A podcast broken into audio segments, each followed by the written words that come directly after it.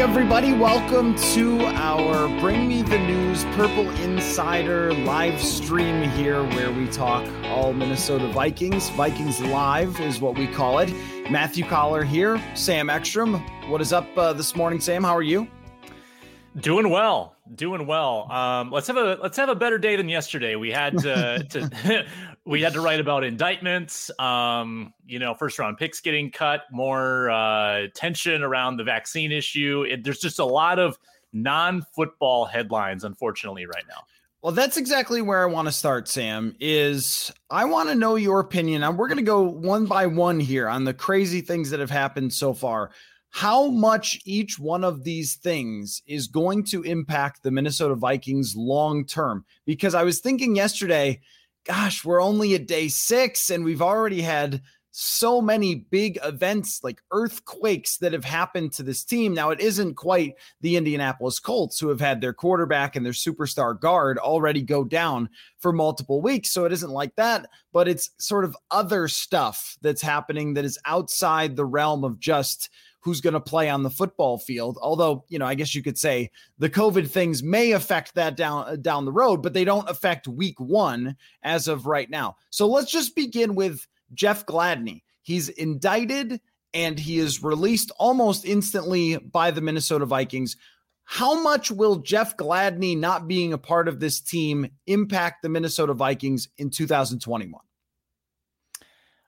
I don't think very much in 2021. I think the Vikings took precautions against this. I think Bashaud Breeland was sort of the final straw. Like, all right, we're not counting on Jeff this year. We need to get somebody else. And they brought in Bashaud Breeland, who is honestly probably a better player than Jeff Gladney was. And, and Gladney's potential may never be realized. Um, but that's, you know, a consequence of the situation that he's in. I, I think that the the ripple effects will be felt down the road. Um, 2021, this team has done a nice job of rounding out their cornerback depth. They're much deeper, much more seasoned this year. But, you know, when you kind of pile this on with Mike Hughes no longer being on the team, you've got two corners that you expected to be franchise staples that are no longer with the team, you know, from the last four drafts. So the 2022 group is still a complete crapshoot. It's Dantzler and I don't know after that. Uh, you hope that you've developed Harrison Hand and Chris Boyd well enough to step into a role if need be, but it feels like they'll have to undergo another reconstruction if they can't re sign all of these pending free agents. And we saw this two years ago. They had three free agents, they all left. Xavier Rhodes, Trey Waynes, Mackensie Alexander, they all left because other teams could give them more and give them you know what they wanted. So I I think that the Jeff Gladney thing will be felt next year probably more than it will be this year. We always talk about the impact of quarterback rookie contracts, but it's not the only position where it can be super helpful. I mean, cornerback is a position that gets paid very highly a lot of the time. I mean, this year the Vikings were able to bring in Patrick Peterson at a reasonable price and Bashaud Breeland at, and Mackensie Alexander at reasonable prices. But one of the reasons they were able to do that is because of odd circumstances in which a lot of players were looking for one year contracts so they could get their big deals next year because the cap went down this offseason. I guess we're having to sort of like go back to, hey, remember when the cap went down and that's why all of this happened?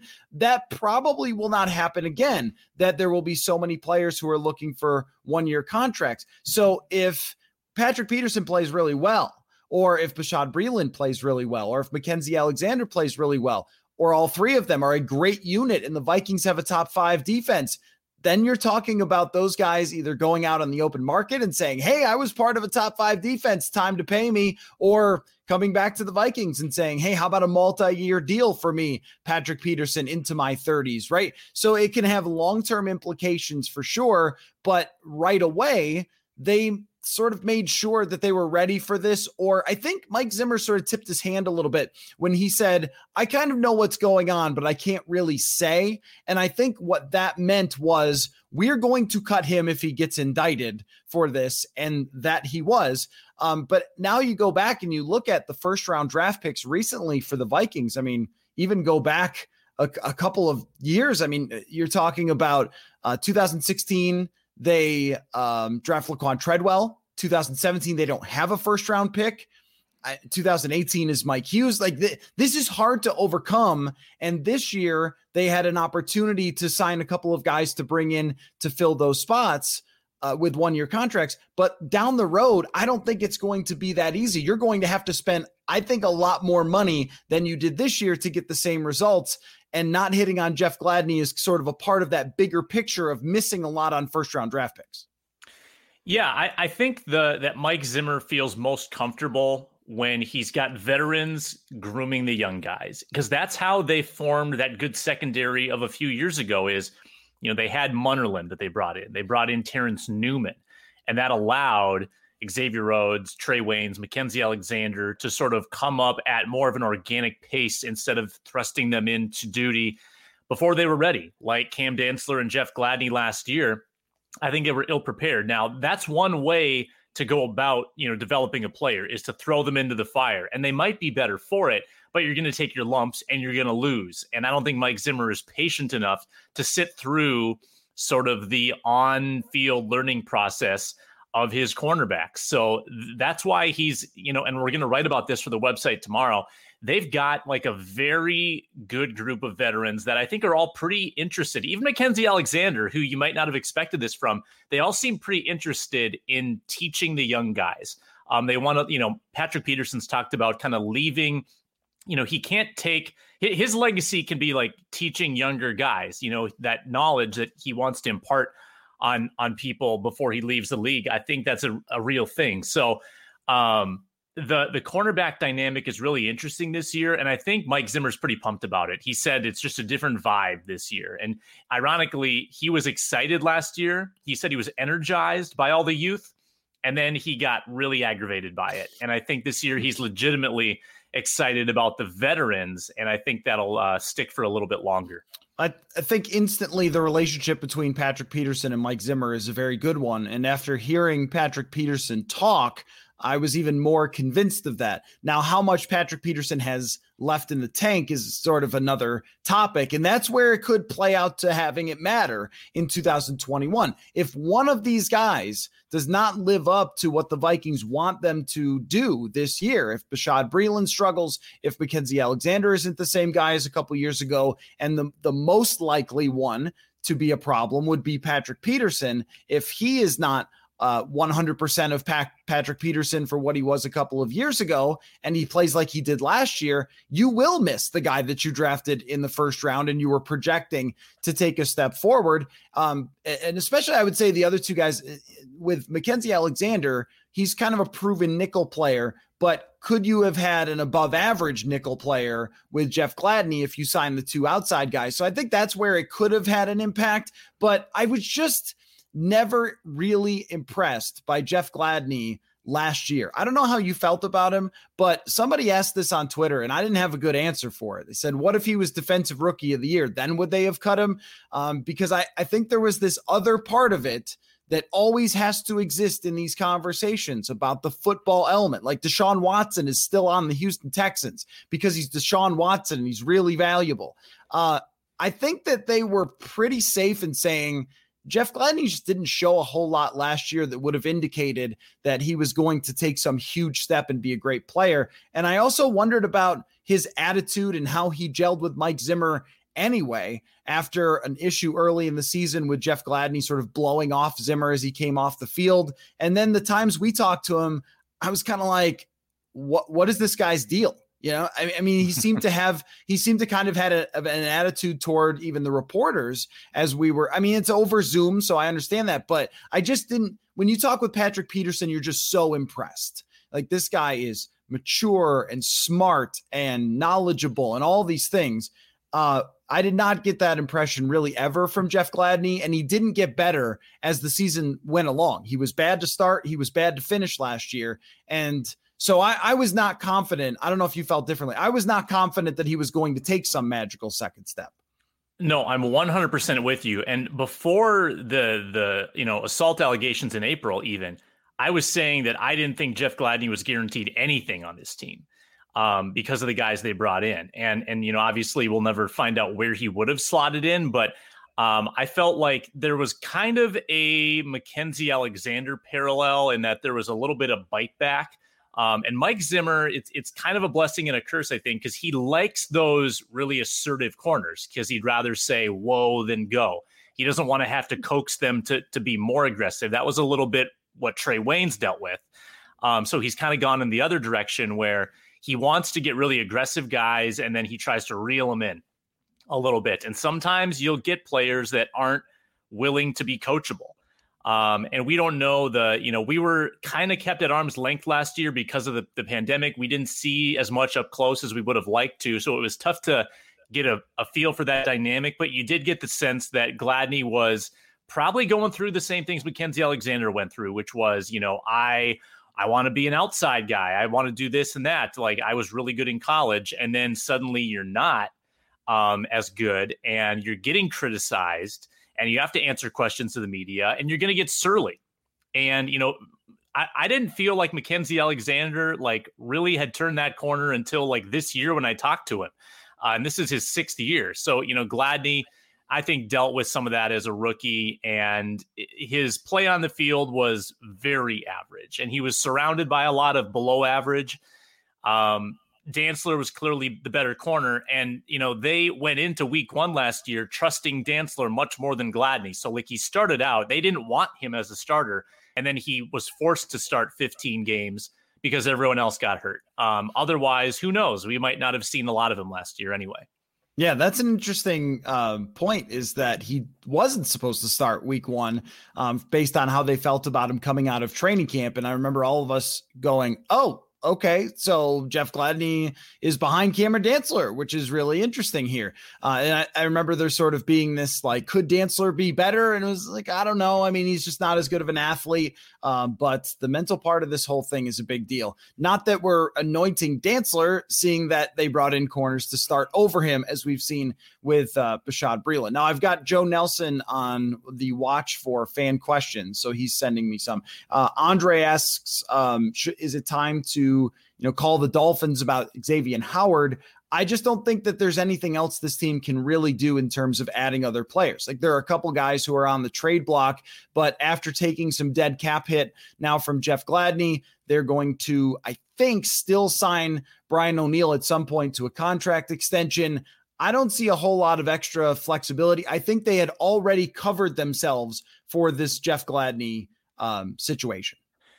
Yeah, I agree with you. And Howard is super, super expensive. Um, you know, if you're talking about trading for someone who's still on a rookie deal and renting him for a year, I guess I could, I could see where that would make some sense. But I, like you said, I think they already anticipated this and planned for it. And I, frankly, kind of like their depth. I, I like that they've got um, a g- really good fourth guy, whether it's Dantzler or Breeland. I think that's someone that's, I don't think a lot of teams have that level of fourth corner. Um, and I think that Harrison Hand is like improving a lot and could actually be pretty valuable if he was asked to play this year. Like I think across the board, one through six, um, if you compare those spots this year to those spots last year, I think it's better across the board. So um, I like the strides that the Vikings have taken. And it, it is easy to maybe buy into some of the hype and some of the names and the pedigrees and then it could it could go badly in the regular season on some fronts. And we'll probably see some growing pains early because chemistry is a real thing and like you know cohesiveness is a real thing. So there's going to be some hiccups. It's not going to be perfect but i think it's going to be way better than last year Okay, so Patrick also asks if there is cap relief. Now, the episode we did yesterday of the Purple Insider podcast broke this down with Brad Spielberger, who is the cap expert from Pro Football Focus. But I'll just simplify it to this it's going to be a while before that gets figured out. Like the Vikings are going to try to recoup some of their signing bonuses and I'm just not really sure. Like we're going to have to find out as we go along because there's going to be a grievance filed probably and then that's going to fight its way out. And so this probably won't be figured out until down the road. As of right now, over the cap lists this at a 1.3 million dollar dead cap hit for Jeff Gladney. So it's not devastating at all to cut him right now and we'll have to see how that plays out in the future and sort of keep an eye on it. Uh, okay. Now here's the other thing that uh, there's a couple of things that I'm asking you how much they'll affect the 2021 Viking season that have happened so far in training camp. Uh, thing number two is the head coach calling out the quarterback more or less dunking on Kirk Cousins over and over for not getting vaccinated in multiple press conferences, of which Mike Zimmer is being Mike Zimmer and expressing his mind and telling us what he thinks.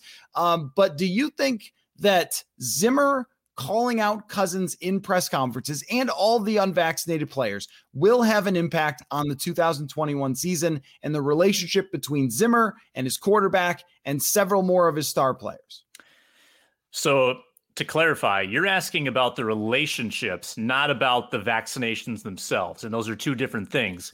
Yes. You know, I don't see it becoming whatever happened with Philadelphia last year, where apparently Carson Wentz and Doug Pederson like didn't talk. Like, I don't think I don't think that's going to happen just because, and if it did happen, it wouldn't be as devastating because um, Kirk Cousins does not functionally need Mike Zimmer necessarily to do his job.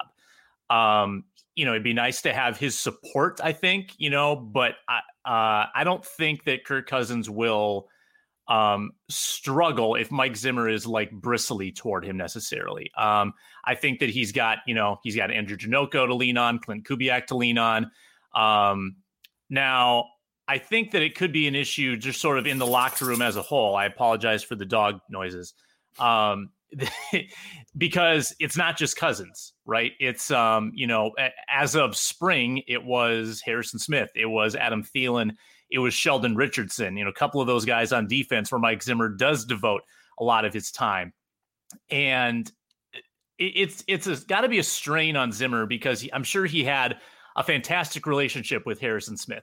Um, and this is probably like the first time there's ever been like uh maybe any kind of rift between them. And I, I think that there's going to be tension because I feel it already. Um, and if I feel it, like in what's being kind of like transmitted to the media, it probably exists in the building um, if it's leaked out this far. So I think it's an issue. Um, it's hard to say like kind of player by player how it might affect them, but I think it affects the roster as a whole. I think you know, like, and maybe this is a bad comparison. The Twins had similar issues early in their season last year. Um, they had to miss a bunch of games early, and they never really recovered from that. And there's other reasons why too. Like I'm not just saying it's because some players weren't vaccinated, but um, I think it plays a part. I think it's part of the equation. I think football is a really complex team sport, and this will be a part of that. Like good teams are usually pretty cohesive. And if this is going to affect that cohesiveness, where you have, you know, your star cornerback Patrick Peterson saying one thing on his podcast, um, you know, Harrison Smith, who's in the same secondary, might feel Hey everyone, summer is here and you're trying to get out on the golf course, but if you're like us here at Purple Insiders, spending all day golfing isn't always an option. That's why you need to check out Birdi Golf in Woodbury. I'll give you an example. My wife is new to golf and she's intimidated by the big courses, but at Birdi Golf, she could come and play without the pressure. You can make golf a family experience at Birdi Golf. Bring the kids, still get all of your swings in. They have eight of the world's best golf simulators where you can sharpen your swing and still have a great time. I've heard from several listeners to the show who have tried out Birdi Golf and absolutely loved it. You'll want to try the whiskey or beer float flights, and every time Sam and I show up at Birdi Golf to record our podcast, we always get the boneless wings. Make golf a night out. It's the perfect place to hold parties, events, fundraisers, and even your fantasy football draft. Check out Birdi Golf at 494 in Valley Creek in Woodbury just a short drive away from anywhere in the Twin Cities metro at birdigolf.com, B I R D I golf.com. Call 651 998 2200 today, and I'll see you there. Want to remind you to go to sotastick.com to get your original Minnesota sports inspired goods. If you have not seen it yet, you've got to check it out. A couple of my favorite designs are the Duck Duck Gray Duck and the Randy Moss Goat, which you've got to see. Uh, all their apparel is screen printed here in Minnesota on super soft, super comfy shirts and hoodies. You will love it. We're going to hook you up with free shipping on your next order. By the way, use Promo code Purple Insider for free shipping. That's SotaStick, S O T A S T I C K dot com. Original Minnesota sports inspired goods. Code Purple Insider for free shipping. It's Kaley Cuoco for Priceline. Ready to go to your happy place for a happy price? Well, why didn't you say so? Just download the Priceline app right now and save up to 60% on hotels. So, whether it's Cousin Kevin's Kazoo concert in Kansas City, go Kevin, or Becky's Bachelorette Bash in Bermuda, you never have to miss a trip ever again. So, download the Priceline app today. Your savings are waiting. Go to your happy place for a happy price. Go to your happy price, Priceline.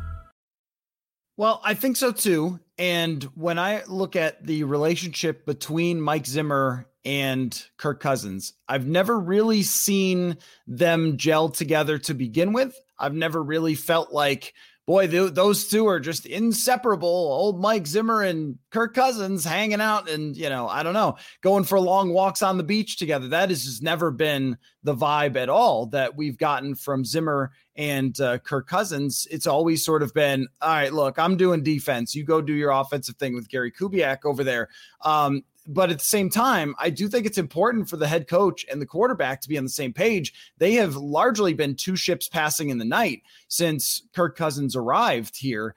And I think that that won't be super different, but it's also incredibly uncomfortable to have the head coach be just like generally in a state of being upset with his quarterback and the way that he's decided to handle this vaccination issue. And what I wonder is, if Mike Zimmer has decided here with this, and I don't even think it's just Mike Zimmer. I mean, Rick Spielman, Mark Wilf, Zygi Wilf, if they've decided, look, Kirk's vaccination decision means we can't really trust him as our long term quarterback. So this is going to have to be the last year, then Mike Zimmer's gloves are coming off, right? Like I think Mike Zimmer has bit his lip a million times and said, "Okay, I won't say it. I won't say it when it comes to being frustrated with the quarterback, when it comes to no-shows in big games and things like that." Now, uh, I have to wonder if Mike Zimmer just says, I'm not holding back anymore. If this guy has a bad game, I'm just going to come out and say it because we've seen this with other players before where Zimmer was sort of like, all right, I'm not, I'm not going to bring it up. I'm going to sort of be kind of positive, like Laquan Treadwell, for example. And I know that this is different, but Laquan Treadwell, he was like, yeah, you know, he's got to work on some things, got to work on some things. You could see the sort of frustration. And then eventually he just went, Laquan Treadwell's got to stop running stadium steps and start working on the things that matter. He's just like he just snapped, and I think he did that with John DeFilippo too. Like you just got to freaking run the ball. Come on. And uh, I, if you get a couple of those typical Kirk games where he no shows and throws for 137 yards on 40 passes, I think you're going to get that same sort of thing from Mike Zimmer now, and that could make things very uncomfortable. With the other players, I kind of go back to 2016, where Zimmer made some comments about Sharrif Floyd. He made some comments about Anthony Barr that really rubbed people the wrong way inside the locker room. And by the end of that season, uh, the cornerbacks were not following along with Mike Zimmer's directions. Um, and uh, there was the, I mean, I don't know how many people even remember it, but the corners deciding to kind of do their own thing against Green Bay and going against Zimmer. And we thought, man, maybe Zimmer's going to be on the hot seat. And of course, the next season he goes 13 and three. But this relationship between Zimmer and players, because of his bluntness, has always been a thing that we've kept an eye on. And now this year, it's just cranked up to 11. And I think it could potentially be an issue because if they do lose a player and they do lose a game, you could see Zimmer coming out and just saying, yeah, well, maybe if that guy got in the vaccination, and then you're creating a pretty, uh, pretty awkward situation. I, th- I think it already is, but I don't see this disappearing.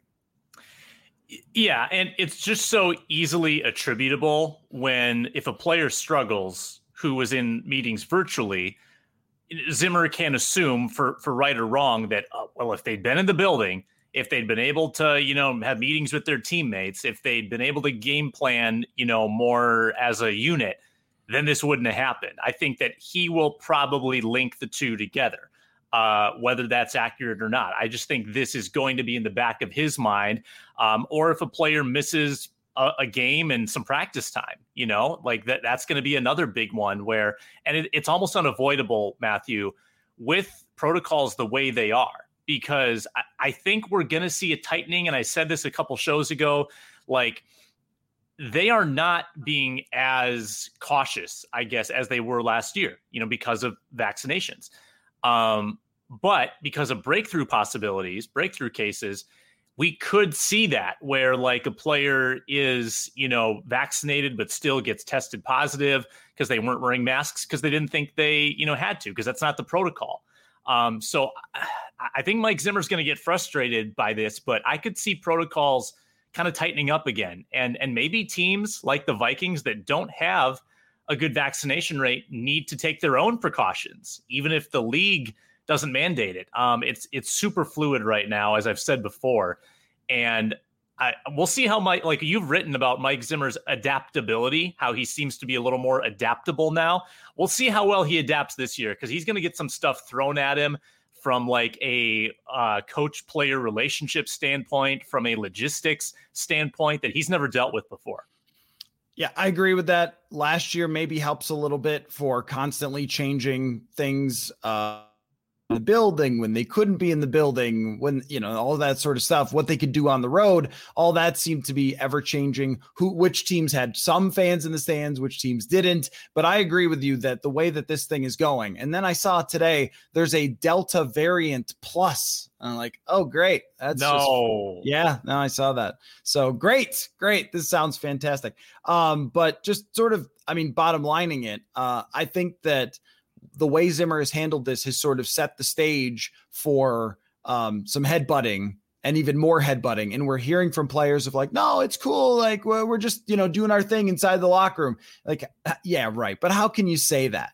I mean, how can you say that something that is so divisive and the head coach is out here making his stance extremely clear is not having any impact on how the players interact with each other? I mean, it just seems impossible. And how they even view Kirk Cousins, the players who are vaccinated, and saying, Kirk Cousins, you're not here. You're not practicing with us. It's good that Jake Browning has kept the train on the tracks, but you're missing a week of your starting quarterback. That's kind of a big deal in an offseason that everybody gets the full offseason. Aaron Rodgers gets the full offseason, and he's at practice every day. So now you're already behind where they are uh, in Green Bay. So you got to think of it a little bit that way too. And I can see why it drives Mike Zimmer crazy. Now, if none of this had happened, if there was no Jeff Gladney being cut and indicted, no Rick Dennison uh, issue, no Kirk Cousins COVID issue, the biggest thing that we would be talking about from Vikings training camp is do you got to guess where I'm going with this? It's the offensive line. Nailed it. Nailed it. So Christian Darrisaw and Wyatt Davis not practicing yesterday. Darrisaw has not stepped on the field yet. These two guys were projected to be the starting offensive linemen on the day that they were drafted. How much is this going to impact the 2021 season that you have once again injuries and shuffling on the offensive line? It's going to affect the season a lot, um, maybe more than the other two topics that we've addressed, because this is going to be every down. Um, this is going to be Kirk Cousins trying to get protected by maybe some combination of rookies who've barely had any time in training camp or veterans who have shown that it might be a struggle. Um, I, I think that you need to start, or fans need to start adjusting their expectation for Rashod Hill to be the left tackle in week one. And then it sort of plays out maybe as a Brian O'Neill situation where Hill is going to be the guy until either he struggles for a couple games in a row or Christian Darrisaw just starts like tearing it up in practice. And get to know the name Oli Udoh. I mean, I I don't I'm not locking it in yet. I, I'm not going to write this in pen, but I'm willing to like get my pencil out and just sort of like lightly, you know, shade in Oli Udoh's name. Uh, we talked to him yesterday. You know, he seemed he seems like he's got a pretty good handle on on this, and maybe they're grooming him just to be their sixth man, to be like a tackle, guard, flexible, you know, four position hybrid player. But if it's him or Dozier, I think I'd rather have Udoh. If I mean Wyatt Davis is not making any progress when he's hurt. Uh, Mike Zimmer said he wanted him to lose weight. Like a lot, some of the signs around Wyatt Davis aren't encouraging. He hasn't taken first team snaps at all. So just get to know the name Oli Udoh because it might become like a, a, a, thing. And I guess the grass can be greener. Like because we haven't seen Oli Udoh be bad, he could be really good. Um, it doesn't always work that way, but um, that that is some fresh blood that I think would be more hopeful than having Dakota Dozier trotted out there again. all, all of it to say, Matthew, I'm concerned. The fact that we're kind of like tossing out Oli Udoh's name in all of this just means that not everything's going right. And this team didn't create a lot of depth, uh, particularly in the veteran ranks. I mean, they've got plenty of bodies, but none of them have track records of success in this league at all. So I'm I'm very concerned about the state of that line. This is the thing. I, I made a joke earlier this offseason that if you were talking about Oli Udoh at guard, it was sort of like someone who is you know starving looking for you know whatever to drink the ocean water. I think it was if you're you're you're so desperate for water you drink the ocean water right? And uh, i still feel that way. I still feel like if you're moving a guy at the last minute from tackle to guard with the desperate hope that a sixth round draft pick who's been developing for a couple of years can suddenly and quickly master a new position, that is really desperate.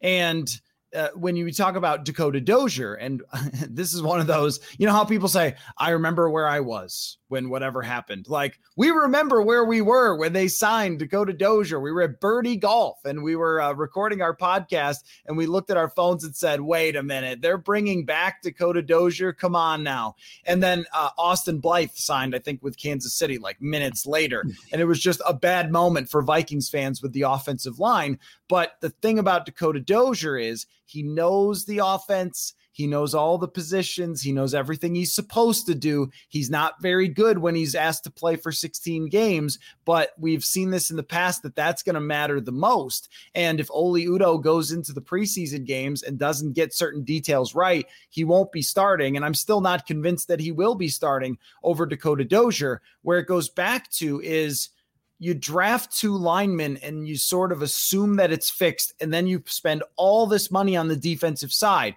which is good and you needed to do that. There was a lot of open holes on the defensive side but to not even bring in a single veteran guard i mean mason cole is a center we haven't seen him at guard at all. So to not bring in a single other veteran guard to compete with dakota dozier and just assume that it's fixed i mean Uh, that that is one where you can first guess it. The moment they bring back Dakota Dozier, we're saying, okay, if he's a backup, that's fine. I think Dakota Dozier is a quality NFL backup. But if he's asked to play 16 games, 17 games, that's too much. And I feel like if you're asking a tackle in Oli Udoh to just suddenly move into guard, I mean, that sort of has Mike Remmers written all over it of going, well, you know, Mike Remmers, I'm sure he could play guard. Or Pat Elflein, I'm sure he could play guard. You just move him over from center and everything will be fine. I mean, they they have such an incredibly bad track record of doing these things that it's hard to sit here and say, oh yeah, Oli Udoh, I'm sure he's the answer. Maybe he is. He seems like a really bright kid uh, from when we talked to him, soft spoken, but smart. And he's huge, that's for sure. But being huge and playing guard doesn't always work out because of the pad level football and you know the quickness that the interior rushers have uh, they can get underneath those guys pads pretty quickly and i struggle to think like oh yeah it'll just be fine because it wasn't fine with mike remmers who had been in the nfl for a while and had been a quality tackle like Oli Udoh couldn't even get on the field and wasn't even active last year. And now you're saying, oh, well, he'll be a quality guard. That is a very big stretch for me. You would love to see it from a story perspective. It would be a really good story. Someone drafted in the sixth and developed. But this is a major issue. And it's one where you can't really criticize the Vikings for Kirk Cousins' vaccination status. You can't really criticize them for Jeff Gladney making some seriously bad off field decisions. You can criticize them for not getting someone who has played guard in the NFL before as a halfway decent starter from free agency. Yeah, it's mystifying to me that this team had a really good defense for a lot of years, right? Like Mike Zimmer's entire tenure. Good, good, good, good, good, bad. Then it was really bad. And what do they do? They go out and they spend a fortune to fix it. Uh, that was one year of, of a bad defense.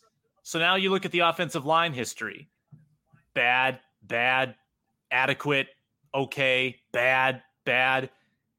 And they they they never pour the resources into that group that they do on the defensive side. Um, and that is a head scratcher that you can't even find like a balance to say, okay, we're we're we're not gonna give the line all the attention but we're going to make one splash. You know, we're going to get one solid player just to fortify the interior. Because I don't think you look at the interior and you have a lot of confidence in any of them completely. You you really really hope Garrett Bradbury is kind of that foundation. And you know, the fact that they're they, they've given him a third year, which they didn't with Pat Elflein, because I think they know he has it in him. Like he is, his run blocking is awesome. His command of the offense, as Klint Kubiak said, is awesome. It's just a matter of can he pass block more effectively. He talked yesterday, said he's gotten a lot better or a lot bigger. I mean, um, and stronger. Same with Ezra Cleveland. So they're trying to get bigger. They're they're trying to do things with the players they have instead of bringing in new talent. And that hasn't necessarily worked for them in the past to assume that in house they have all the solutions. Um, I can't think of many times really when you know I, they had Nick Easton stored away for a while, and then he started one year and it it, it didn't go very well. You know, like sometimes these uh, it's better to look outside the box, like they did at cornerback. Why couldn't they have taken that approach? uh, on the offensive line where there were players available for pretty reasonable numbers, and the Vikings didn't really play ball uh, at all in free agency. It just feels like they've said, "Hey, Kirk, we paid you all this money, so we're just going to kind of draft some linemen, but we're not going to spend the money there because we already spent the money on you." So deal with it kind of thing. And uh, I think he's going to be dealing with another offensive line that on a week to week basis has a lot of struggles. Now, I want to turn completely 180 from this because I feel like the last few days have been very much like our pets' heads are falling off.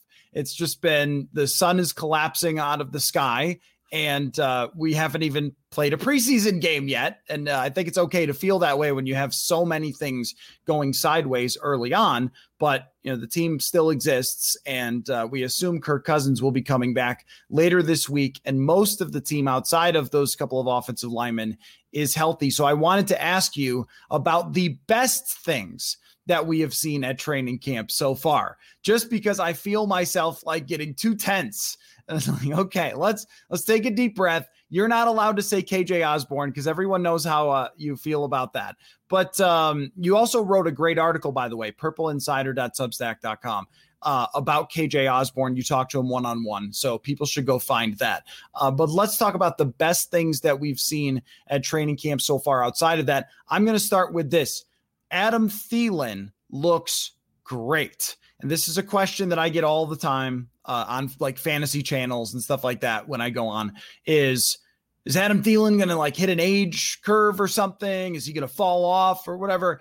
And uh, he has dominated in practice and made terrific catches, including one yesterday down the sideline when he jumped over Patrick Peterson to set up a 52 yard field goal, which Greg Joseph made, by the way, uh, you know, in one of those like final drive type of drills. So that's that's where I'm going to start. You take it whatever way you want, but I think uh, if you were wondering, hey, you know, is Adam Thielen going to start sort of taking a, a, turn toward the second half of his career? Uh, at least in training camp, he has been fantastic. Yep, I agree with that. Um, and while you're mentioning it, Greg Joseph has also been good in practice, um, but I'm not ready to invest in that yet because we've seen good training camps from a lot of kickers in the past, and they can fall apart fast. So I'm gonna I'm gonna pump the brakes on Greg Joseph. I think Irv Smith Jr. has been excellent. Um, and you know, if you're wondering who's to be the red zone threat with Kyle Rudolph gone, Irv Smith yesterday two touchdowns in red zone drills, including a like Rudolph patented one-handed catch uh, with players draped on him. It was really impressive. He's been catching everything. I mean, he's and Jake Browning hasn't always delivered accurate balls, but he's going airborne to catch them. He's making adjustments. And he seems like he's gotten bigger without losing any athleticism. And I think that's probably going to help him as a blocker. So this team should be able to trust Irv Smith to be on the field 80% of the time, 90% of the time, and not have to to think, oh, gosh, I mean, we're exchanging like good pass catching for bad blocking. I don't think that's going to be the case. I think he's going to be pretty well rounded and I think I expected more of a breakout last year, but it sometimes it's hard to break out when you're still not the number one tight end. I think this year it's going to be real. I think Irv Smith is going to be good. And last year, after week four or so, the first couple of weeks were very odd without him getting very many targets last season. But after that, he was graded really well by Pro Football Focus. He was among the top in the NFL in terms of yards per reception for tight ends. And we've even seen him moving around a little bit in terms of like lining up in the slot, which weirdly Kyle Rudolph did do in 2017, he lined up in the slot quite a bit, and then they just bailed on that in recent years. And I think that frustrated Kyle Rudolph that he wasn't getting opportunities to line up elsewhere. But we're going to see that, I think, with Klint Kubiak and with Irv Smith Jr. And I mean, I, I just couldn't agree more that he has been like, if you were naming the winner of training camp so far, I think that Irv Smith Jr. is is the winner. And this is another reason uh, to circle back and say this is why Mike is so upset with his quarterback because his weapons look great. Jefferson, Thielen, Irv Smith, they all look like uh, they are ready for huge years. And so it's also the reason to sort of criticize, maybe tack on a little bit more to that offensive line. But uh, but again, I said I wanted to say the best things in camp. Uh, so I uh, Greg Joseph did have a good day yesterday, so I was going to sort of facetiously say uh, Greg Joseph I would say uh, Dalvin Tomlinson looks gigantic and looks like he could be a, a, big difference maker on the defensive line. Now, they just started practicing with pads yesterday, so I don't want to go too far in saying this, but he's looked like the player I expected him to look like. I didn't expect to see him in the backfield all the time sacking Jake Browning, but he just is a lot to handle for the interior offensive lineman. And I don't really buy the iron sharpens iron too much. They say that all the time. Hey, I'm getting better because of this or that. But Garrett Bradbury going up against Dalvin Tomlinson, that defensive line, him and Sheldon Richardson, they just look like they're going to be good. Yeah, I'm with you on that. And I, I think it's it's curious that Armon Watts has been elevated to play in Michael Pierce's spot that that tells me that the Vikings are so intent on being big up the middle that they would kind of bring up, I think, probably a, a lesser, less established player than Sheldon Richardson to fill Michael Pierce's spot um, instead of you know moving Tomlinson over to nose. They just want to be big in there, um, and they like the athleticism they have on the edges. They like the girth they have on the inside. It, it's going to be interesting for sure because it's so different like a lot of teams are trying to get kind of smaller, like smaller, faster, you know, using these small three techs on the inside. And the Vikings on a lot of downs are going to have just two brutes at tackle, uh, which is just a unique dynamic. So I can't wait to see it. One other player that I like on the defensive side. I decided to watch Xavier Woods for like 10, 10 reps in a row the other day. I just think he's got really good instincts against the run. I think he gets downhill really well, and I think he's going to be um, a really nice complement to Harrison Smith. And a lot of their um, acquisitions this year were kind of built around strengthening the run defense. And I, I think that Xavier Woods, who struggled last year in kind of a, a different role for Dallas, they they moved him around a little bit more. I think he can be a bit more of a pure free safety this year. Harrison Smith can can roam the box, and uh, and I think Xavier Woods has potential to be really helpful. I'll give you. I agree with you, and I'll give you one more and to wrap up this uh, very fun bring me the news live stream. Um, Cam Smith it, it's not just a good story. I did a Q&A with Cam Smith, interviewed him after uh, practice the other day and wrote it for the website. And uh, I'll try to tack it on if I remember to tack it on to this podcast too, podcast version, my interview with Cam Smith, because it was really good. Um, but he's getting first team reps down by the goal line. And – he looks like he should be on this team as of right now. And I think we will probably do what? Maybe we'll do like a post scrimmage 53 man roster or something. Um, and I think he's going to be on it for me for somebody who can play a role and be very good on special teams. And last year, this guy was having heart surgery at this point. And I'll be honest, I didn't think a guy who has heart surgery is ever going to come back and play again, especially somebody who was kind of fringy before. And now for him to be back. And the other guy that I talked to the other day was Kenny Willekes, who is also coming back. And I see him after practice every day taking extra reps and things like that. I haven't watched him super close to see how he's looked in, in the live 11 on 11s. And honestly, the third team guys don't get a whole lot of them. Uh, but as we get into the scrimmage, as we get into the preseason games, uh, it's going to be uh, interesting, I think, to watch Kenny Willekes. So that's my last one. This has been good, Sam. Um, I've enjoyed it. We're going to do it every Tuesday. Sorry about sort of the um, the time change. Uh, but you know, training camp practices sort of flip things around. But we're going to do it every Tuesday, a live stream with Bring Me the News. One more question. One more question. This comes from Kim. Uh, what new addition to the roster will make the biggest impact this year? Say Greg Joseph. Yeah. well, hey, it might be actually because he's just so singular in his position. He's the only hey, one who can do it. Wins um, over the guy from last year, right? Like if he's even an average kicker in the NFL, then he's giving you way more points than Dan Bailey did. Yeah, they probably make the playoffs with an average kicker last year. Uh, we mentioned a few already when we've talked about Peterson, we've talked about uh, Tomlinson and Xavier Woods it, sadly, I can't even like think of an offensive addition really that is going to be helpful because they just didn't add to the offense, and the ones they did are hurt. So um, I, I think number one is probably probably Dalvin. Honestly, like yeah. Dalvin's going to make a huge. Uh, you know what? I'm going to back off that. It's got to be one of the corners. It's just a more important position.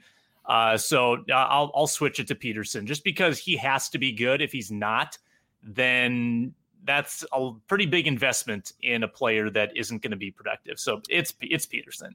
Yeah, he's their biggest signing, and it makes the most sense to say. I, I was going to say Dalvin Tomlinson because I just think that the interior is it's like valuable in ways that are sometimes hard to put a finger on uh, in terms of what the offense can just do to you. And we really saw that last year where Shamar Stephen and Jaleel Johnson just got trucked. And when you're getting trucked and it's second and three because you're giving up seven yard runs every time on the first play, um, there's just so much the offense can do to you after that happens. And with Dalvin Tomlinson in there, even if Michael Pierce was not a part of this, I would say he would have a big sort of domino effect for the rest of the defense. But yeah, it's hard not to say the corners. I wonder if um, the answer is it, eh, maybe even more Mackensie Alexander because who else can play nickel? I don't know that anybody else play. Bashaud Breeland is not a nickel corner, and neither is Patrick Peterson. So there's a lot of pressure on Mackensie Alexander. Um, but now we're just naming every player that they brought in. So there, there's your answer. It's all of them. And and there's truth to that because I think they all have to work out in order for this to be as good as it can be. Uh, Sam Ekstrom, follow him at Sam Ekstrom on Twitter. Great work on your KJ Osborne piece. You got more coming on the cornerbacks very soon. I have an article on Jake Browning coming out and how he's kept the train on the track. So check it out, purpleinsider.substack.com. If you are watching us on the live stream and want more of this, the Purple Insider podcast is daily from training camp. So you get all sorts of coverage from different reporters, uh, outside perspectives as well. Make sure you go check it out. And uh, thanks to Bring Me the News for hosting us here on their live stream. And we'll catch you next time.